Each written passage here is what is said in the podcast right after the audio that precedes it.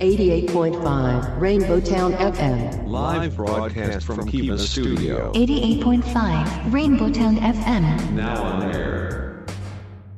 Rainbow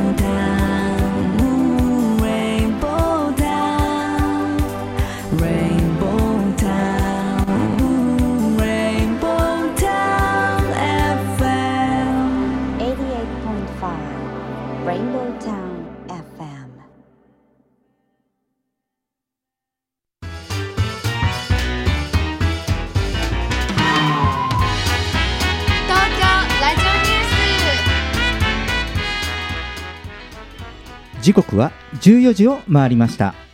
FM88.5MHz レインボータウン FM をお聞きの皆さんこんにちは。そしてパソコンやスマートフォンを使ってサイマルラジオやリッスンラジオでお聞きの皆さんもポッドキャストでお聞きの皆さんもこんにちは。東京ラジオニュースメインキャスターの松ピーこと松本哲弘です。レインボータウン FM 東京ラジオニュース。この番組は毎週火曜日に個性あふれるコメンテーターとニューノーマル時代の気になる話題を独自の目線で語るニュース解説番組です。コメンテーターはライブ配信サービスアミーダ代表阿南秀樹さんこと DJ ジェットさんです。よろしくお願いします。よろしくお願いします。さあ、えーはいはい。ジェットさん、はい。えー嬉しい報告が。お、東京ラジオニュースはい。あのーポッドキャストとかですね、あのー番組の、はい。えーね、後追い配信といいますか、はいはい。えーやっておりましたが、はい。ちょっとしばらく不具合もあって、そうですね。ちょっとえね。2週間ほどですね、はいえーちょっと皆様にご迷惑をおかけしたんですが、はいえーそこから、えーシステムを整えて、はい。えー配信再スタートしましてニューシステムでですねニューシステムです。ニューシステムがいいのか、はい。はい、内容がいいのか、うん。それとも、えー応援団がすごいのかはい。分かりませんが、えー東京ラジオニュースうん。検索ワードはい。東京スペースラジオスペースニュースこんなそのとってもオープンなうん。キーワードでの検索が、はい。えーまあ、いつも大体こう上位には上がっているんですけど、はいはいなんとですね、えー検索1ページ目オール東京ラジオニュースという状態になってしまいましてすごい。そうですねうん。あの東京という名前がつく大きな FM 局とか、うん。あと某国営ラジオ放送局とか、はい。そういうとこがちらちらこう入ってたんですけど、はいはい。なんとですね そこがあれどこ行っちゃったのかなって見たら、うん。えー検索ページの2ページ目ぐらいになってましたね。はい、いいですね。何があったんですかね いや、国営放送はかなり強かったですけどね。かなり強かったです、うんこれ絶対動かないものだと思ってたら、はい。うん、やればできるもんですねそうですね。うんであのーまあ、ちょっとランキングも、まあ、さることながらですね、はい。最近あの嬉しいことも言っていただいたりしておりまして、はい。最近ねあの東京ラジオニュース、うん。えーなんか東京ラジオニュースで取り上げるとはい。その後いろいろヒットしますよねとかあ、うん、そういうねそう予測がすごいんだみたいな話を言ってくれました バレちゃいましたか。バレちゃいましたよねいろいろありましたね思い起こすと、うん。えーあんなものこんなものまで自動販売機とかっていう話をやってましたけど、一番最初にきあの言い始めたのは、うん。もうドライブスルーばっかり取り上げたんですよね、はい、やりましたはね。い、あの最初ねよくあるあのファーストフードのドライブスルーのところからうんヒントをもらっていろいろ言っていたらはい。もうすごかったですね、うん。えーこれはだって最終的には宝石までねドライブスルーとか自動販売機でしたから、はいはいはい。はい、で最近は、えー水耕栽培です、うん。うん、なんかちょっと面白いものがあると、はい。ね、あの魚を飼いながら、えーその水槽の上で植物を育てるなんてうんこんな事業が始まってるよって言ったらもうすごい水耕栽培事業ラッシュですよ、そうですね。先々週ぐらいですかね、はい。あの話題に取り上げましたけれども、うん。それとかあと食料自給率はい。ですね、えーそこも話をしましたら、まあ、これも、えー最近になってもうとにかくこう食料難とかね。そうですうんね。食料危機っていうところがぐっとその SDGs で言っていたその2050年の問題がもう2030年までうんぐっと20年手前になってる。世間よりも大体1、2か月ぐらい早いですかね。東京ラジオニュース。早いですね。ねうん。あのちなみに、はい。ワーケーションとかはい。もこうずっとね、うん。あの特集してますけど、うん。まあ、今日も羽賀さんをお呼びしてこはい。の特集をやるんですが、うん。知ってます？あなたワーケーションって最初僕が言った時。あなんかそのこういうはい。オープニングの話題で、はいなんかその仕事の働くこととうん。ワークと、あとバケーション？うん。なんかそう仕事と遊びが一緒になったようなそんな都合がいい話が来てますみたいなうん。話をあしましたね。オープニングの茶飲み話で相当前にやりまして。相当前にやりましたね、はい。うん。もう本当にねあのその3か月後ぐらいに菅さんがワーケーションって言ってましたね。あーそうその時ぐらいですかね、だいたいこう羽賀さんに出ていただいてで、まあ、僕もその前にこういろいろご縁あって、うん。そしたらねそのワーケーションのことを、まあ、授業として勉強する機会とかですね、うんいろいろ教えてもらう機会に恵まれたという感じですよ。はい。はい、もうあのこのワーケーションなんかですねあの実はあのまあこれ仕事の話ですけどこうやってラジオニュースで特集しておりましたらえーあと某新聞関係の B2B サイトから、はい。この放送のこの内容をテキストとあの画像であの文字化してくれないかっていう話が来てまして これあの後ほどおいおいあの羽賀さんも含めてご相談したいところなんですけどね、まあでも、まあ、こういう話をいただくのはね嬉しいことですよね。うん、なのでいいアンテナが。そうですそうです、うん。なので、まあ、東京ラジオニュース、えーまあ、ヒット予測というね、まあはい。こういうことを考えるともうねあのもうこれね僕こういうことを考えるとすぐこう思いついちゃうんですよね。あのもう今思いついてるのは、あ東京ラジオニュース、ん。あの2022年ヒット予測、うん。これあの日経トレンディさんやってますけど、はい。えーとそれのあの東京ラジオニュース版みたいなのやりたいな、うん。それは、あのー話題にするだけで一切ビジネスにしないですよね。はいはい、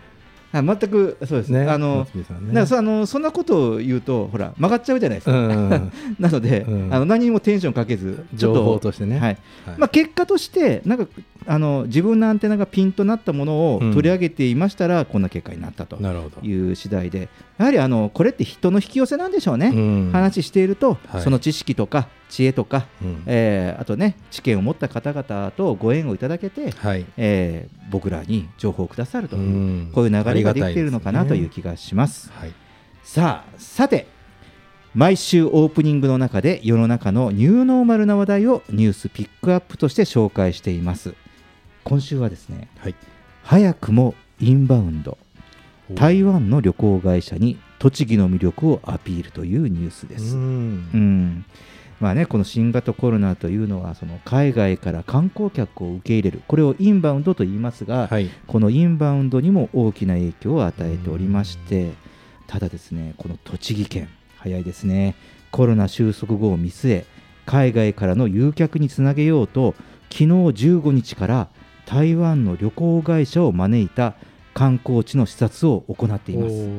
ん、ちょっとびっくりしますよね、みんなね、台湾から人呼んだのかみたいな感じになりますけど、まだまだね、皆様ご存知の通り、まあ、そういう状況ではありませんので、うん。えー日本在住の、え4人のこの台湾の旅行会社の方々をお呼びして、うん。まあ、この視察はあの昨日から4泊5日の日程で行われまして。で、えーまあ、昨日初日は那須町の那須動物王国などレジャー施設やホテルを回ったということでした。うんでこの栃木県によると新型コロナウイルス感染拡大前の2019年までは県内で宿泊する外国人の中で台湾から来る人が一番多かったということなのでそまあ、それもあってねその台湾の旅行会社に声をかけてと。うんねまあこういうねその台湾には日本が大好きな方々が多いですからね、うん僕も反対にあのよく台湾には旅行行きますし、はい。まあ、以前ね台湾にはちょっと駐在していたこともありますので、うんうん、なので台湾はご縁があってすごく親日の人が多い、はい。うん、国なんですけれども、まあ、こういったその旅行会社に魅力を発見することでアフターコロナの旅先に栃木県を選んでもらうという狙いがあるそうなんですよ。うんでね、まあ、その実際問題参加した旅行会社によると台湾では帰国後に隔離期間がねまだあるなどこういう観光目的で気軽に日本に訪れる状況ではないということですがそれでも台湾でも日本に行きたいというニーズは高まっているということなんです。うんですねまあ、これはね、あの一つ取り上げたのは、まあ、こういった、まあ、自治体、その県でも動きが早い県はですねもう動いてるわけですあよ。ーまだその来れるようになってからいろいろ着手するじゃなくて、うんうん。来れないのは分かってるけれども、うん。まずその情報流通レベルでうん。もう動こうというね、なるほど。だからこういうふうねあの栃木県早いなと下手な民間企業よりもね早いかなと思いましてね。うん確かに、うん、だってもうだんだんこういうその自治体がいろいろ統合されたりそのまあいろいろその施策がねこういったものってそれこそその自治体とかいえどもやはり自分たちの町とかを PR したりとか営業したりしなきゃもういけない時代なわけでよ。ですすねうん。だからあのそういう意味ではあの、ね、とてもあのいい取り組みかなとうん。いうふうに思ったりしますけどいかがでしょう、なんかあの、うん。経済もね少しずつ戻ってきましたけど、やっぱり周りの社長さんたちも、うん。経営者の人もねうん。やっぱインバウンドが戻ってこないとねっていうのをよく聞くんですよね、日頃から。うんうん。うん、だからまあそういう意味ではこういうね先の,、あのこういう取り組みしていただくとね、うん。ありがたいですし。そうそうなんですよね、うん。だからそれやはりその経済のスケールって基本的には何で送るかっていうとそのその中で回すということよりもその外貨といいますか外から入ってくる。日本でも同じですよね、うん。そのある観光地があってそこに外から人が来るような施策うう。ん。ん。でやはりそこに住んでる人たちも今度は外に出ていくっていうことで、そのやはりその外貨を回すってよく言われますけどそのビジネスの中で、うん。やはり同じで自分の今度は日本という単位で言うとやはりその海外の方々を受け入れたりもちろん我々日本人もねねまたね海外に行けないかと思ってねうん。すごくねニーズは高まってるかと思いますがやはりなんかそういうふうに、えー相互作用していくことでねまあ経済も回っていくしこう文化とかも継承されていくんじゃないかなと思いますからとても大事なことかなというふうに思います。はい。はい、えー以上今週のニュースピックアップでした。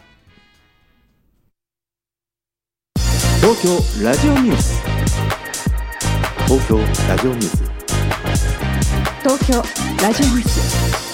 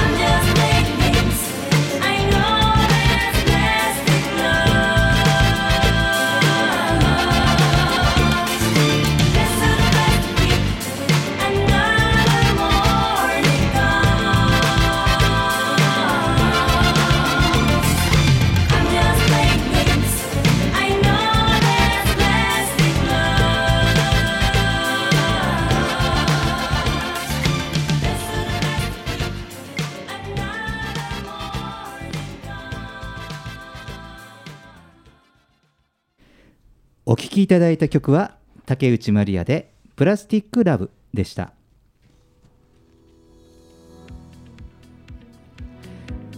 レインボータウン FM 東京ラジオニュース。テーマは自治体のワーケーションへの取り組みが続々とスタートです。コメンテーターはライブ配信サービスアミーダ代表阿南秀樹さんこと DJZ さん。よろしくお願いします。さあそして今日もこのワーケーションの話題にはゲストコメンテーターをお迎えしております。ビッグローブ温泉ワークから羽賀光平さんです、えー改めてビッグローブさんでは温泉宿と企業をつなぐ温泉ワークと題して温泉地でのワーケーション事業に注力されています。羽賀さんはそのワーケーション事業の指揮を取っていらっしゃいます。今日もよろしくお願いします。よろしくお願いします。さあ、えー、羽賀さん前回前回は自治体の課題解決という観点からもお話をしましたね。あ、そうですね。はいあのまあ自治体が抱える課題として、そのまあ地域のえっとまあ住民が減っていったりとかうんうん人口が減っていったり、まあそれによって社会インフラがなかなかその維持が難しくなってきているっていう中で、うん。まあ、ワーケーションっていう新しい旅行のあり方で、うん。あの今までの休日にちょっと1泊2日で帰ってこられるような滞在ではなくて、うん。平日連泊してくれる方々が増えることで、うん。まあ、その地域との関係性がどんどん増えていって、うん。まあ、よかったらもしかしたら第二のふるさとに選んでもらえるとか、まあ、リピートしてもらえるとか、まあ、そういったことを期待されているということでワーケーションに取り組む自治体が多いというふうな、まあ、そんなお話でしたね、前回は。うん。そうですよね。さあね、えーまあそういう話もいただきながら、まあこれも前回あの静岡県が実施する静岡県内の温泉宿で行うワーケーション実証実験のニュースもあの取り上げさせていただきました。で、えーこちらの10月の緊急事態宣言明けから各自治体のワーケーションへの取り組みのニュースが続々と上がってきておりまして昨日もホットなやつもありましたけれども、まあ、それと合わせてですね民間との連携も活発なようでして、まあ、あの今日はこの関係するニュースを紹介しながら話を進めていきたいかなというふうに思います。さあそれでまず最初は、えー和歌山県でワーケーション効果検証を実施というニュースです、えー和歌山県は先週の11月12日金曜日からですね、えー仕事と休暇を合わせたワーケーションを、えー都市部で働く人が白浜町と田辺市で体験する企画を始めました。えー県内の、えーワーケーションにどんな効果があるのかを検証するのが目的で参加者から取るアンケートや測定したデータをもとに和歌山でのワーケーションは有効だという、えー立証したいというかですね和歌山。すごいね。もう俺の町オラの町のでワーケーするとすごいぞと。有効ですよっていうのをねちゃんと証明しようという考え、うん、でこの和歌山県のワーケーションの誘致は県が全国に先駆けて2017年度から取り組んでいますがその効果を県として測る企画は初めて、うん。ね。えーこんな効果がありますよと説明できれば、まあ、より企業に受け入れてもらいやすくなると考えたといいますが。さあねこういう取り組み。あそうですね。やはりその企業がそのワーケーションを従業員に許すにあたって、うん。あのいていいよって言える、まあ、エビデンスというか証拠というか、まあ、うん倫理を取る上での、うん。まあ、理由付けっていうですね、うんまあ、それは非常にあの求められるんだろうなというふうに思ってまして、やはり和歌山県さんは今回そういったその企業の方々が従業員を派遣するに値するデータ、まあ、を何がしか取りたいのかなっていうそういう取り組みなのかなというふうに聞いてうん伺いましたね。うん。あのそもそもその和歌山県というのはその地方創生の取り組みとか、うん。こういった取り組みがあのどの県よりもかなり先にあのやっているということでね。結構有名ですよね。うん。あのコワーキングスペースあの作られたりとかあと企業誘致も盛んにやられていて、まあ、あうんうん。のワーケーションというと日本の立役者聖地、うんうん。あの南紀白浜ですよね和歌山県さんは。うん、なるほどね。あのね我々もこういうテーマを取り上げるようになってそのこういうですね和歌山県の地方への企業誘致とか、そういったのの積極な県ということで少しあの和歌山県の見え方が 変わっていたところだったんですが、まあこういったねそのワーケーションでも効果検証を実施というニュースが、まあ、まず入っておりますけれどもさあちょっとこう気になるのはですね実際どのように実施したかということですね。はいはい、で、えーこの企画には、えー都市部の会社員ら15人が参加しまして、えー滞在中は、えーこの白浜町内のホテルや IT オフィスで各自の仕事をこなすワークスタイルで、えーオフタイムには田辺市の熊野古道を歩いたり白浜町の白良浜で、えーヨガを体験したり、まあ、こういうねあの浜でね海辺でヨガを体験するという時間もあるそうです、まあ、こうやってその地域の良さをこう生かすんですかね、うん。こういうワーケーションっていうのはね。あそうですね、うん。やはりそのまあその土地土地だからこそできる体験というものが、うん。そのまあ、刺激というものを非常に効果を高めて、うん。でそれでその従業員の皆さんもあのうん。気づきを得られて帰っていけるっていう風な、うん。まあ、そういうところなのかなというふうに思いますね。うん、そうですよね。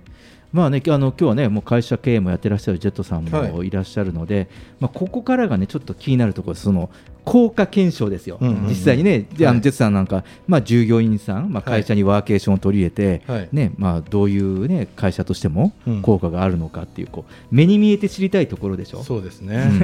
はい。そうですよね。はい。うん、なので、まあ、ちょっとこのね、えー今回の和歌山県のワーケーション効果検証の、えー効果検証の方法なんですけど、はい。えー滞在中を含む前後の約1ヶ月間参加者には腕時計型の端末を装着してもらい歩数や心拍数睡眠時間を測定すると。は。うん、で、まあ、合計で数十問あるアンケートにも回答してもらって心身の状態や仕事への意欲なども尋ねるということですね。そして、えーワーケーションをしたしないを比較対象する方法として都市部で在宅勤務勤務などを続ける別の15人にも同様のアンケートに協力してもらうという方法なんですよね。だから、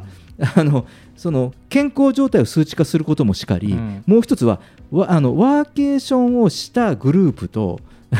ワーケーション内で在宅勤務をしている人たちで要はワーケーションしたかしないかの、うん。この効果も比較するというものらしいんですよ。うん。ここまでやるそうです。すごいですね、うん。メンバーの選定とかもかなり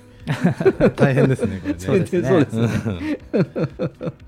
どうでしょう、ここら辺ぐらいまでのその取り組みというのは、羽賀さん。あそうですね、うんやはりここまでやってくると、うんそのまあ、ワーケーションしたこと、しなかったことの効果っていうのが、まあ、明確にその検査としては出てくるかなっていうのは思うんですよね。うんうんただ一方で、その人数が15人っていうところもあるので、うんそのデータをどこまでその信用するかっていう問題はまた別に出てくるのかなっていうふうには思ってまして。うんうんでそのまあ、やり方によっては実は在宅勤務の方が仕事ははかどりましたみたいなデータが出ないこともないので、そのあたりを慎重に扱っていく必要があるのかなっていうふうには思いますね。そうですよね。ね、なかなかね、まあそのね、仕事そのものってね、皆さんがね、いろいろ世の中で持ってる仕事ってうん。多種多様ですからね、まあ、その特性もちょっと出てしまう場合もあるかもしれないですよね。ただね、ただもうその実際にこの南紀白浜のね海の見える机でノートパソコン開いて仕事をしている女性にインタビューした話ではですね、まあ、こうやってほらコロナ禍で1年以上在宅勤務が続いていてこんな環境で仕事するのは素敵というね、まあ、こういうね社員さんからのね嬉しい声なんかはやはり上がってくるそうですよジェットさん。ねまあこのねワーケーション特集でいろんなタイプのワーケーションをまあね勉強しましたけど、うんうん。まあ、今回この、えー、と休暇と,、えー、と仕事を合わせたワーケーションっていう形だと思うので、もともとやっぱこの白浜とか熊野古道とかってすごいいい場所だし、うん。まあ、そういう意味でその息抜きっていう意味では、うん。まあ、間違いなく、うん。あのー立証うん。その和歌山県の人が立証したいっていうところは、うん。まあ、息抜きはできるんじゃないかなと思いますけどね、うん。ストレスとかなくなって。まあそうですね、ううんん。だからまずねこういうわけですよね。基本の形なのかなというふうに思いますが、はい。さあじゃあ、えーまあ、続いていきましょうか、まあ、続いてこの地方自治体とワーケーションのニュースは今度はぐんと九州の方に飛びます。長崎県壱岐市と JAL でワーケーションモニターツアー開始というニュースです、えーこちらこの壱岐市は日本航空株式会社 JAL とおよび壱岐市における地方創生官民連携の中間支援組織である一般社団法人壱岐未来づくりサイトと3社連携して地域とともに持続型のまちづくりやワーケーションについて学ぶモニターツアーを販売しますと、うん。販売したということです。うん、で JAL さんといえばすでにこの番組でもご紹介しましたけれども、うん。もう2017年にワーケーションを導入して社内制度としては浸透させてきたノウハウを持つ、えー国内ワーケーションのリーディングカンパニーですよね。でそれが壱岐市と組んでと、えまああのまあ、そこにね官民連携というのも大変なんですけれどもね。あのちょっと注目するのはこの中間支援組織という存在が3社でというふうにありましたでしょ壱岐市と JAL さんだけではなくてね。ちょっとねあの、えー名前もう一度言いますと壱岐未来づくりサイトというねもう一社こう社団法人というね、まあ、こういう仕組み、まあ、なかなか羽賀さんあのこの官民連携ということも大変ですものね。あそうですね、うん。あのやはり直接官と民が2社でやるというのは、なかなかちょっと難しいものがございまして、でまあ、こういったその第三者組織といいますか、地域にある一般社団法人の方々が、まあ、間に入ってつないでくださると、まあ、うまくスムーズに回るっていうのはすごくよくありますね。うん。なので、ワーケーション関係の協定っていうのは、まあ、こういった3社でやるパターンっていうのが非常に多いですね。うん、そうですよね。僕はあのこのニュースをねあのそのピックアップしたポイントっていうのが、まあ、もう一つのその第三者ですよね、そのいわゆるこう官民連携と言いますけどもその間のなんて言うんですか？そのお世話役？はい、世話役係？中をうん。間を取り持つ係っていうのがやはりとても大事なのかなあとそうですね。うん。でまあ、こういった形をその紹介することでやはりその、まあ、ワーケーションだけじゃないかもしれないんですけどね、だけどやはりこのこういう今今ラジオをお聞きの方も、まあ、例えば都心でじゃあ自分の会社でっていう取り込むことだったりもしかしたらワーケーションのサービスにうちは参入できそうかなっていう会社もそうだし、あと,、えーといろんなこう自治体自分たちの今度は大きな都市だけだけじゃなくても村とかはい。町とかでもってなった時にでここだあの大きいケースだとこういうふうにその一般社団法人といううん。法人が世話役として立ち上がったりね、あの作ったりしますけれども、まあ、例えばスモールケースだといわゆる本当に世話役さんですよ、うん。なんかそういうお世話役さんがいるから、うん。その町と、ね、そういうことを支援できるこう企業さん。とかをこう、ね、取り持つというかこういう役割がこのねその自治体がどうしても絡むじゃないですかこのワーケーションってね、う地元とかね。なんか大事なのかなと思って一つ取り上げた次第なんですけどね、うん、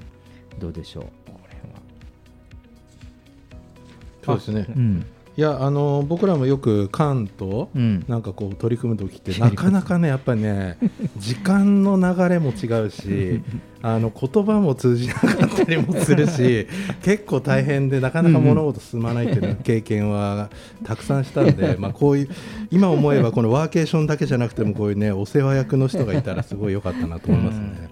はい。そうそうですよね、はい。うん、なのでね、まあ、あのちょっとねこういったその、えーまあ、世話役みたいなねポジションもね、あの一つ大事なのかなと、はい。だから僕最初ねこのねニュースをねリリース見た時にねあ三者連携って見たから、うん。の時にん？とあのもう一つは何をやるんだろうと思うんですけどよく考えると大事だなと、うん。あそうですね。ん。思いました。さあね、そしてもう一つ、えーこの、えーツアーなんですけれどもさまざまな属性を分けて参加者を集ってまして、まあ、壱岐市におけるさ、ま、あのいろんなプログラムを通じて単にワーケーションを経験するだけではなく自分自身や地域企業に対してどのような影響を与えるかっていうのを、えー一緒に考えていただき今後のワーケーションの展開に考えていくという機会にも設定しているそうなんです。で今そのさまざまな属性って何なのかということなんですけれども、えー6つぐらい属性分かれておりましてね、えー地域の関係人口の増加とかあの地域の取り組み地域貢献に関わっている方それとか検討している人、えーそれとお子様と一緒に参加されるファミリー。3つ目が働き方改革や人事労務に関わっている方のグループ、で、え4つ目が組織合宿を検討されているグループ、えーこれ5つ目が移住とか2拠点生活に興味のある方。これを推進しようとする方のグループ。で最後6つ目が壱岐を訪れ観光の魅力を体感したい。いわゆる旅行ニーズですねここね最後は、まあ、こういうう属性に分けて実施すると、うん、いうことなんですよね。うん、これはねあのそのワーケーションっていうことの一つの目的じゃなくてなんかそのまあ、どんいかに活用していくかということの多様性を象徴しているかなというふうに思うんですが、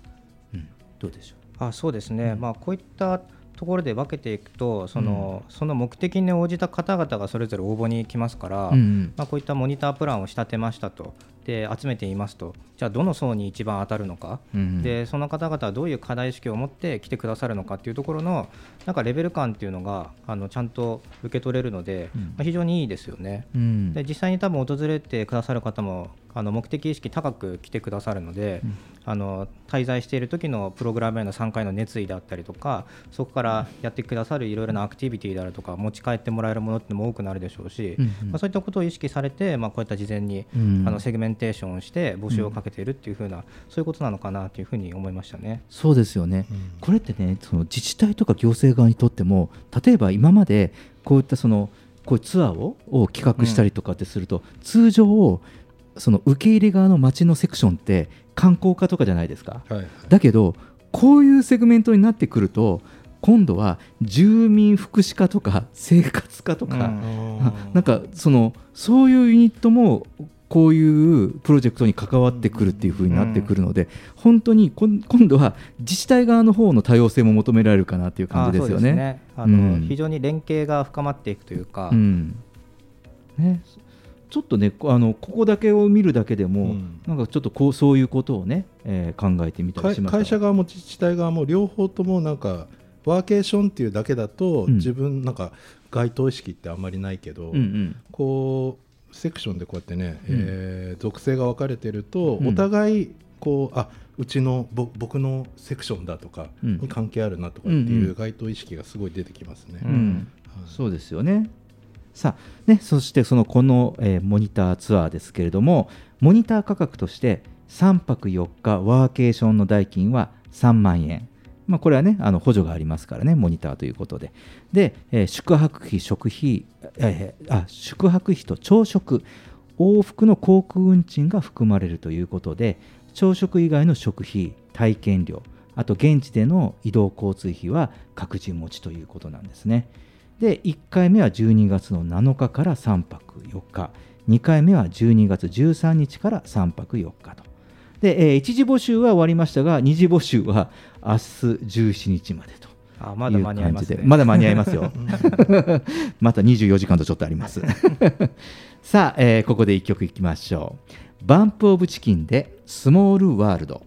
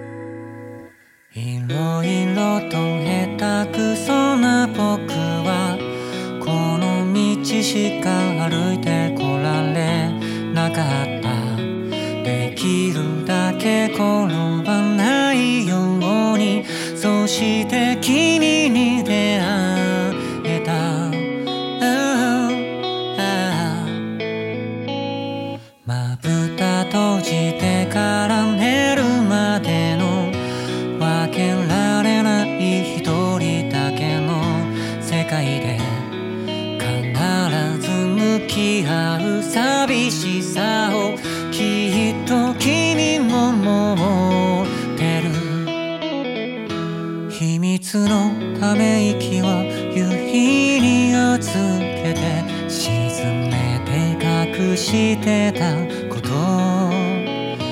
どうしてわかるの?同じだったから。散らばった願いのかけらで照らされた夜も。どこかへ向かうパレードも誰かの歌声も。僕らには一つも関係ないもの。一緒に笑ったらその時だけは全部僕らのもの。すぐに言葉間違えそうで傷つけたり怒らせたりしそうで気をつけるようにしていたらただしゃうで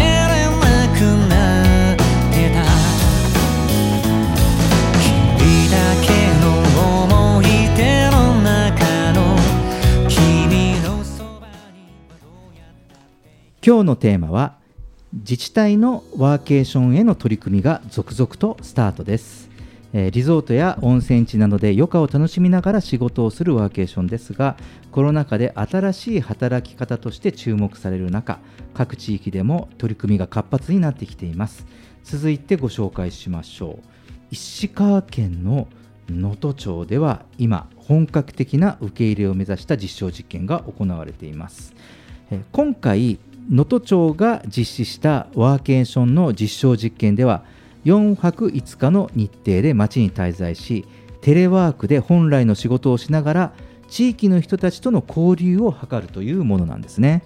えー仕事の合間に訪れるのは町にある精油工房でこちらでは能登で自生し爪楊枝や生薬の原料にもなる樹木黒文字を使ったエッセンシャルオイルを作っているそうなんですが、えー参加した人たちは黒文字をチップにする作業を体験したりチップを蒸してオイルを抽出していく工程などを見学したりもするそうです。で、えー出来上がったオイルの香りに、まあ、参加者はやはりあのこういうものを体験しますとねあの自然ですっと入る気持ち、まあ、自然を体験できてリラックスできたっていう話も出てくるんですがあとは、まあそのね、都会でなかなかできない体験、まあ、そういうことへの、まあ、喜びというか癒しという声も上がってきますがあのこれ一つユニークなポイントがもう一つありまして、えーこの参加者とこのワーケーションの参加者と声優工房とでえー能登町のことを広めるための企画会議をやってみたりと、えー町にとっても外からの意見を取り入れる機会にもなっているそうなんですね。うんでえー能登、町ではワーケーションを通して町に関係する人口を増やしたい考えで今後さらに環境づくりを進めていきたいとしています。企画参加型のコミュニケーション。これは関係人口が増えますので、まあ、こういったその取り組みっていうのはその、まあ、なんていうんですかね第二の故郷っていうかね、うんまあ、そういう取り組みとして上がっていますがさああのこういうニュース入ってきましたがいかがでしょうか高さん。はい、そうですね、やっぱりそのワーケーションっていうなんか新しい旅行の切り口でこうやって地域に長く滞在をして皆さんと交流をしていくっていうやり方があのあるとやっぱりそのハードルがどんどん下がっていくと思うんですよね心理的な。うんうんなので今までその、まあ、移住してほしいなとかもっと来てほしいなっていうところで旅行プランを造成してってあったと思うんですけれども、まあ、こういった地域の方々と一体となったワークショップであったりとか、あと自分が地域の一員になってじゃあこの街をもっと良くしていくにはどうしたらいいんだろうっていうふうな、そういうことをやっていくことで参加者側も自然となんていうかこの能登町の一員になっていくっていうか、そのなんかそういう過程をちゃんと作られているので非常にこう関係値が高まっていって、うんまあ、いい取り組みだなっていうふうに思いますよね。うんそうですよね。ジェットさんどうですか？こういう取り組み。なんかあの、うん。第二の故郷っていうと、うん。なんかああの町を第二の故郷にしようっていうふうに能動的に考えるよりは、うん。なんかよく聞くのがやっぱりこうたまたま例えば、えーや矢沢永吉さんとかも広島でから出てきて、うん。で東京じゃなくてたまたま途中で疲れて横浜で降りちゃってそこが第二の故郷になるとか そのなんか、えーなんかきっかけがたまたまだったりするじゃないですか、まあ、そういうのでこのなんかワーケーションで ねえーたまたま行った地域でこううん。第二の故郷になるみたいな、こうん。のきっかけ作りっていうのすごい、うん。あのー簡単そうだけど結構大事だなと思いましたね。うん、はい。そうですようんね面。白い。うん。ね、だからその、ね、行った人たちも自分たちのいろいろこう意見をね、うん。言って関わっていくっていうことですし、ねね、町の人たちも自分たちからは見えないことでもやはりこう都心部からお客様が来たりとか、うんこういう観光場所来るわけですから、うんやはりなんかそういう人たちとなかなか普段のその購買関係にあるお客様とお店側ではなかなか聞けないじゃないですか。あそうねそういうお要はまあよくねビジネスでお客様の声とかっていうのはあるけど、うんそういう形ではなくてね。うん。なのであのこういうねこう取り組みでまあこうだって限られた人口ですからね、うん。だからだんだんこれがねあの自分の故郷だけじゃなくてあと二拠点生活多拠点生活ってなっていくこう時代なので、あのとてもねあのこういったその取り組みっていうのは大事かなということとあともう一つはやはり何ですかコンテンツ企画というか、うん。羽賀さんこのワーケーションのプログラム開発って大事ですよね。あすごく大事ですね、うん。プログラム次第なのかなと思いますね。ね、あの観光地もあるしいい名産品もあるし、うん。美味しい料理もあるし地産地消のものもあるけどでもいかにこのこれを、うん。なんだろうそのいろんな人たちがコミュニケーション関わり合えるようにプログラミングする、うん。企画にするっていうことががそこが一ひねり二ひねり、あそうですね、うん、しなきゃいけないこと、ありのままだけじゃなくて、うん。うん。とても痛感しますこういったその事例をご紹介してみると。うん。そうですね、まあ、ちょっとあの他にもご紹介しますとですね、えー長野県諏訪市でもワーケーションを考えるためこれね市議会でですね、うん。市と企業が協議を始めたりあと神戸ではワーケーション知事室ですってなんでしょう。知事がホテルを拠点に公務をしてで公務の間に地場産業に携わる人たちと意見交換をすると。なるほど、うん、いうことでいろんなところをで仕事をするそうです、うん。あの神戸の知事さんは。ねえーまあ、こう言ってこの今日いくつか取り組みをもとに話を進めましたけども、まあ、いずれにしてもやはりこういうワーケーションで長期間の滞在でその街をよく知ることができる機会が,、ができるということはいろんな可能性があるということが分かった気がしますがいかがでしょうか？なんかん。だいぶあのこういうテストケースとかが増えてきたことによって、うん。まあ、最初の頃よりもやっぱりなんか少しずつこう具体的になってきてるっていうか、うん。あの深掘りされてきてるなっていう感じはしましたすごく、うん。そうですよね。はい。うん。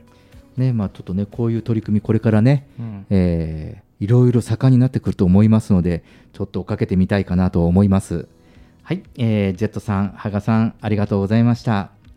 レインボータウン FM 東京ラジオニューステーマは自治体のワーケーションへの取り組みが続々とスタートでした。東京ラジオニュース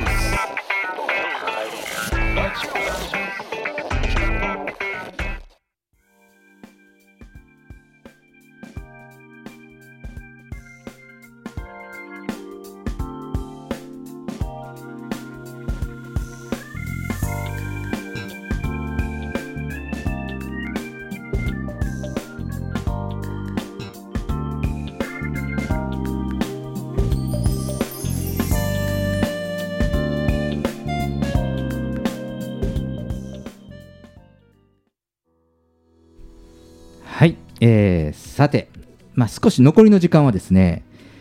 ワーケーションは福利厚生だけじゃないというテーマで話をしていこうかなと思います。はい、えー引き続きジェットさん、羽賀さんよろしくお願いいたします。えーまあ、国内でもねよく聞かれるようになったキーワードがワーケーションということで、えーこのねバケーションを含む造語であることから、えー観光やリゾートを楽しみながらテレワークで仕事もするという働き方がイメージされていることが多いようですが、まあ、今日いろいろその取り組みとかを話す中でも、いろんな可能性っていうのが分かってきたかと思いますが、まあ、ちょっとねここら辺でねちょっとこのせっかくね羽賀さんね来ていただいてますから、まあ、ここら辺ねあの僕も最初間違ってたんですよ。本当にあの言葉でね。でちょっと浮かれて言っちゃいましたもんね。ね、こんな働きながら仕事すんだって。あ仕事しながらね観光できるんだって。そんな短絡的なものだけじゃない。奥が深い、うん。でね、このねえーワーケーションについて少しご指導もいただきたいかなと。ご指導とあの申されますと何をお話ししようかなと思うんですけれども、うん。やっぱりそのワーケーションってその生まれた言葉の定義とうん。それをどうやって活用していこうかっていうところにちょっとギャップがあったんですよね。やっぱりあの海外から入ってきた言葉なので、えっと、向こうの方だと、まあ、あの基本的にはバカンスっていうのが文化があってでその間に仕事をしてできるようになれば、まあ、うん別に出社しなくてもいいよねみたいなそういう文化があった中でのワーケーションだったんですけど、うんで日本の場合はそのコロナが来て観光業がドカンと落ち込んでしまってでインバウンドも止まってしまってうんでその平日のあの観光の需要がもううんかなり落ち込んでしまった代わりに、うん。じゃあ企業の方々今まで旅行に行ってないようなそのあの業態の方々を送り込めばなんとか補填ができるんじゃないかっていうところで生まれているワーケーションなんでちょっとやっぱギャップがあるんですよね。なるほど、うんで今いろいろそのワーケーションのなんていうか、まあ、モニターツアーだったり出てきていて試行錯誤されていってると思うんですけれども、まあ、もちろん個人型のそういった欧米風なワーケーションのコンテンツもあるでしょうしでこれからさらにこうもっと上げていかなきゃいけないのはやっぱり企業が本当にその地域に行くのかっていうところですよね。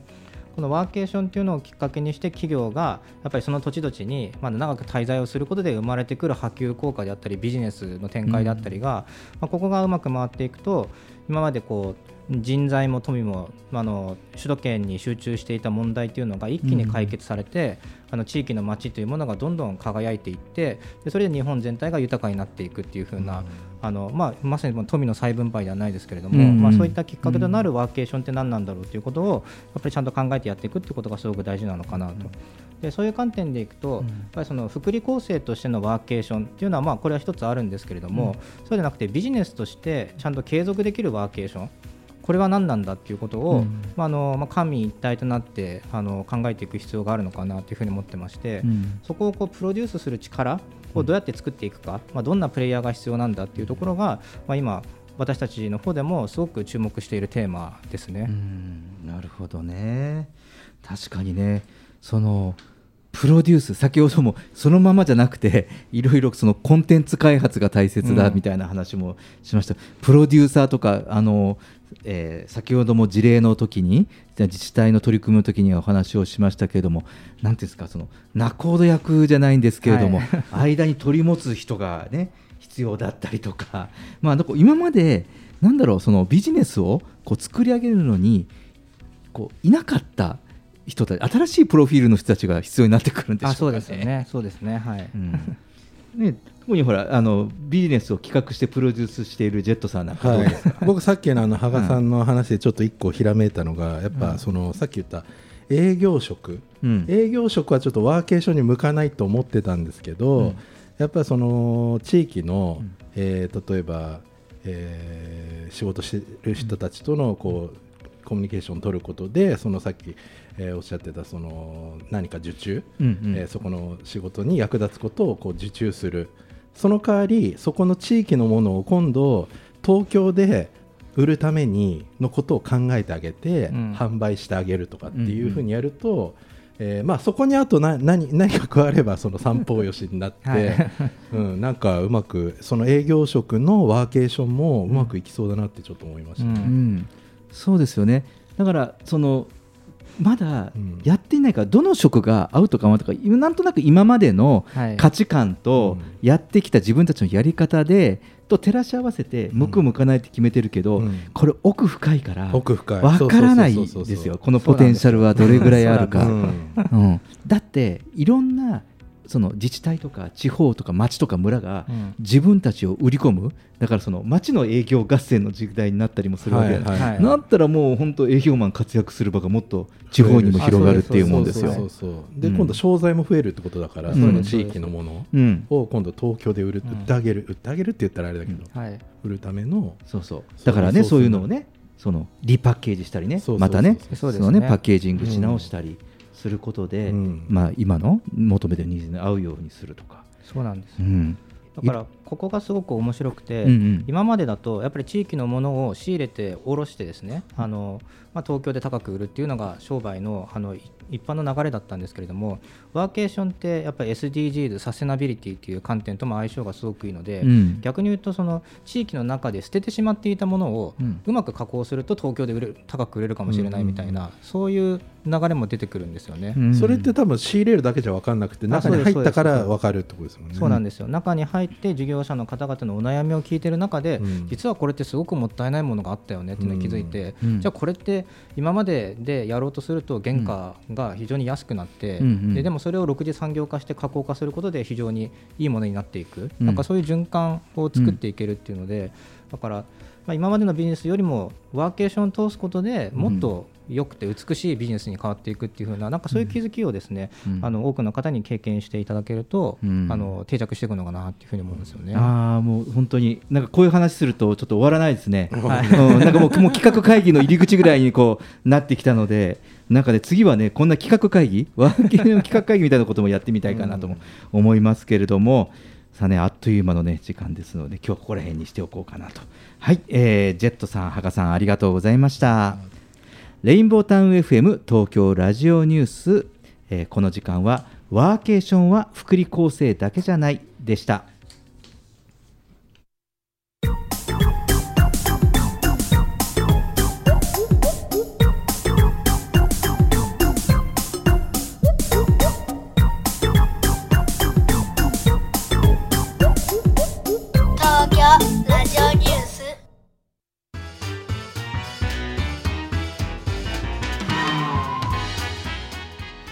はいエンディングです。ジェットさんお疲れ様でしお疲れ様たでした。今日のはすごく良かったです。福利厚生型もいいけど ビジネス型になるとちょっとやっぱピーンとこうなんていうんですかね。さあの、はい。刺さってあもうこれはやんなきゃなっていうねこのアイデア会議面白そうだなと思いました、確かにもうなんかちょっと今羽賀さんがジェットさんのビジネスのスイッチをちょっと入れた感じでしたね ねはい、えー、羽賀さんありがとうございました。あありがとうございました。今日はあの結構いろいろお話があの広がって、うん。やっぱりこうビジネスの観点になってくると途端にあの企業の方々はワクワクして、こうワーケーション興味あるやってみたいってなると思うので、うんうん。まあ、そのそういったこう気づきをですねやっぱり皆さんにこう出していきたいなっていうふうに思いますね。うん、そうですよね、うん。いやあのね本当にねまだねワーケーションって本当にもうこう入り口で、まあ、このもう8割方9割方がこれからうちはどう取り組んでいこうどう参画していこうとか、うん。うんそのねいう状態だと思うんですよ。完全に羽賀さんの術中にはまりました、なのでね、まあ、あのこの番組でもね、本当にあの可能性を感じますから、前も言って今日オープニングで言いましたよね、あのヒット予測、ね、こういうあのラジオニュースで予測すると当たっていきますからね、うん。2022年、ね、ワーケーション、ね、来ますよ。まあこんな感じでね、はい。えー ありがとうございました。東京ラジオニュースでは公式ツイッターと公式フェイスブックページを開設しています。皆様からのご意見ご感想全国からの情報はハッシュタグ東京ラジオニュースとつぶやいてみてください。それでは月替わりのエンディング曲でお別れしましょう。11月は新潟県佐渡し佐渡島出身のシンガーゆか矢沢永吉やディーンといった日本のトップアーティストとステージを共にするゲイリー・スコットのプロデュースのもと2019年に発売されたセカンドアルバム「マイ・ウェイ」からの一曲です。聴いてください。ゆかで「フライング・ウィズ・アウト・ウィングス」です。